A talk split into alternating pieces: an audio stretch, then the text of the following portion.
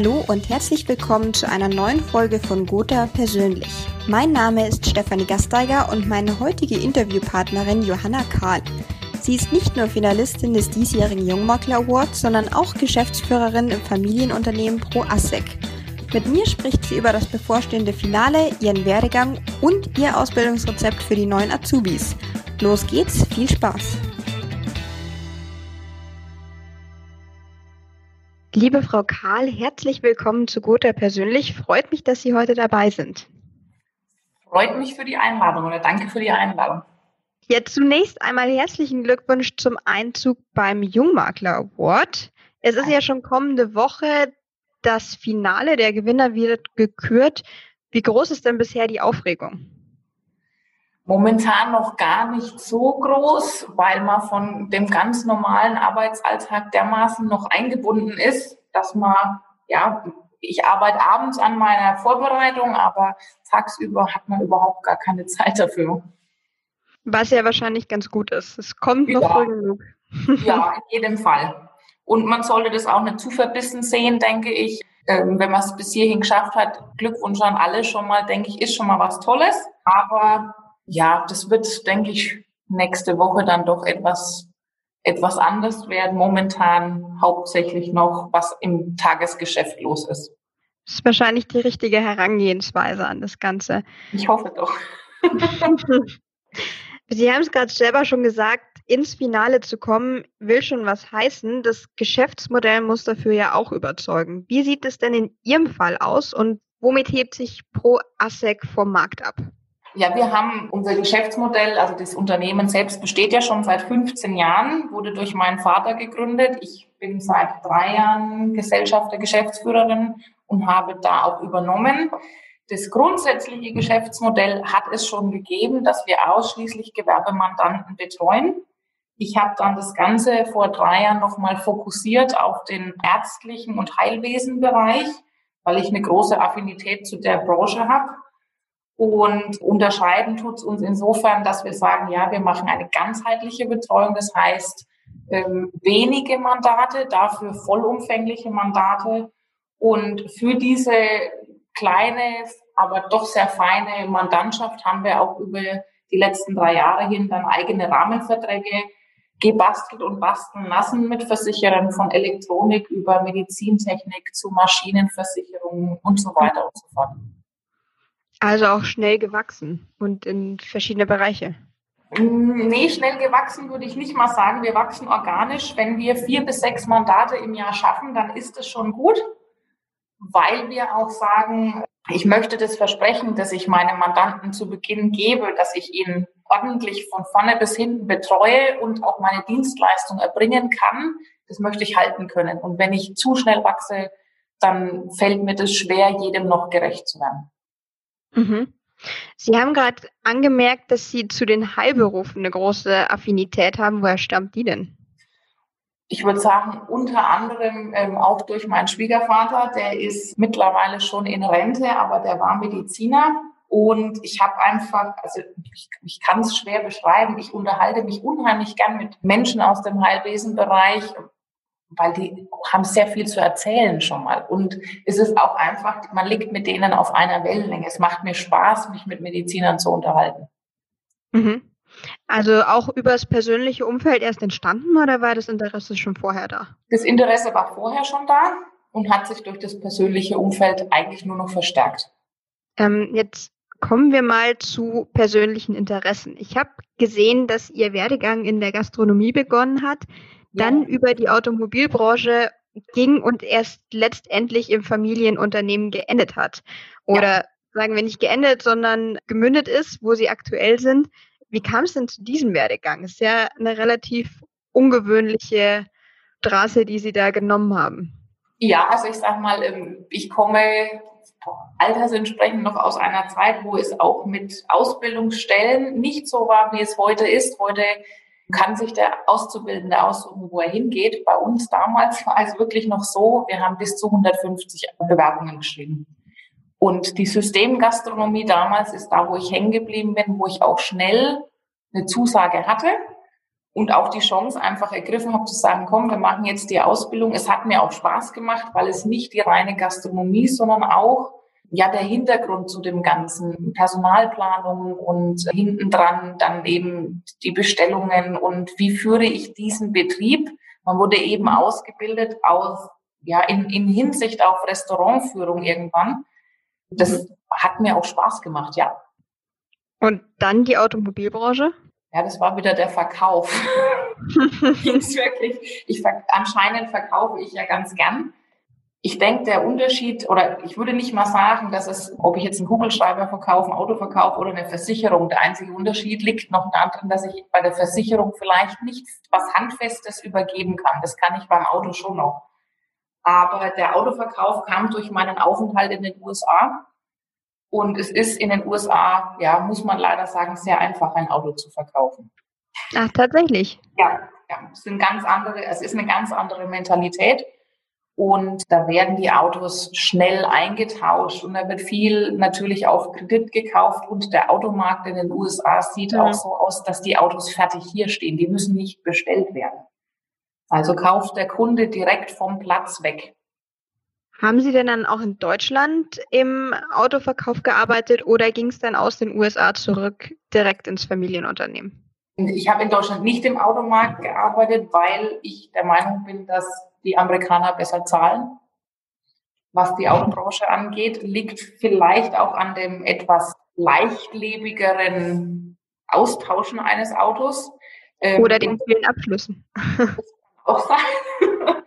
Und ähm, ich weiß, dass, oder mir, mir durch das, dass ich wusste, dass in Deutschland der Automarkt ganz anders gestrickt ist wie in den USA, habe ich mich hier gar nicht in die Autobranche weiter vorgewagt. Ich bin zurückgekommen mit der Aussicht, beziehungsweise durch die, durch die Besprechung mit meinem Vater schon in das Familienunternehmen reinzukommen, allerdings erst nach Ausbildung auswärts. Also ich habe dann noch mal eine Ausbildung bei einem deutschen Versicherer gemacht und mhm. bin erst danach in das Familienunternehmen, weil wir gesagt haben, ich muss auch ein bisschen Eindrücke von außen sammeln, um dann eben auch vergleichen zu können, was macht der Markt, was machen wir machen wir das ähnlich oder komplett verschieden.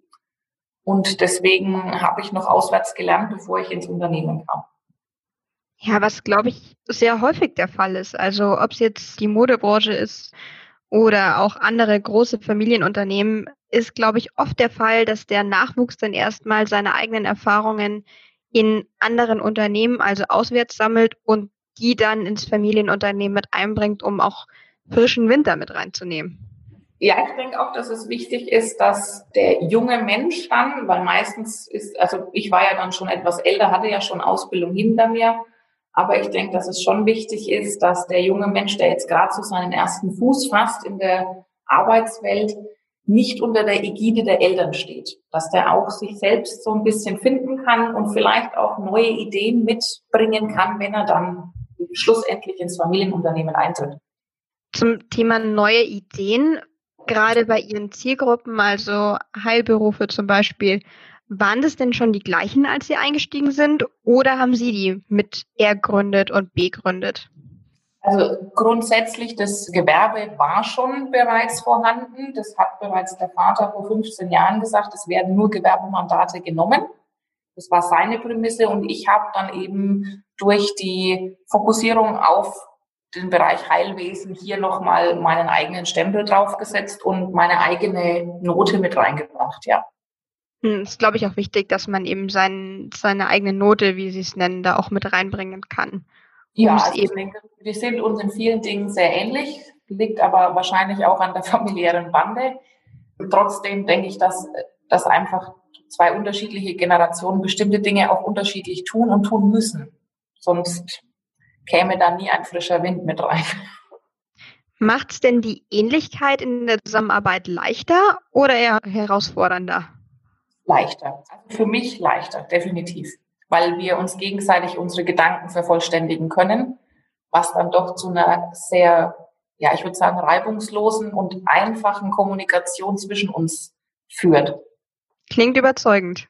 Doch, doch auch, also würde ich auch, es ist mit Sicherheit nicht bei jedem so, ich kann es nur für uns beide sagen. Also das funktioniert sehr gut. Und man merkt es auch, wenn wir bei Mandantschaft draußen sind. Ich kriege die gleiche Rückmeldung wie auch mein Vater, dass es an sich erstmal egal ist, wer kommt, weil, weil sich die Mandantschaft bei beiden gleich gut aufgehoben fühlt und man einfach nur mal den männlichen Part, mal den weiblichen Part da hat, mal etwas jünger, mal etwas älter. Aber das, oder der Übergang ist gut gelaufen, dass hier keine Unterschiede gemacht werden. Das finde ich schön. Mhm. Scheint sich auch wunderbar zu ergänzen dann in dem Fall.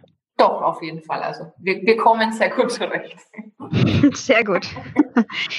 Jetzt kommen wir nochmal zu den jüngeren Arbeitskräften. Gerade im September hat ja wieder die Ausbildung begonnen und auch Ihr Unternehmen, haben Sie mir verraten, hat zwei neue Azubis. Ja.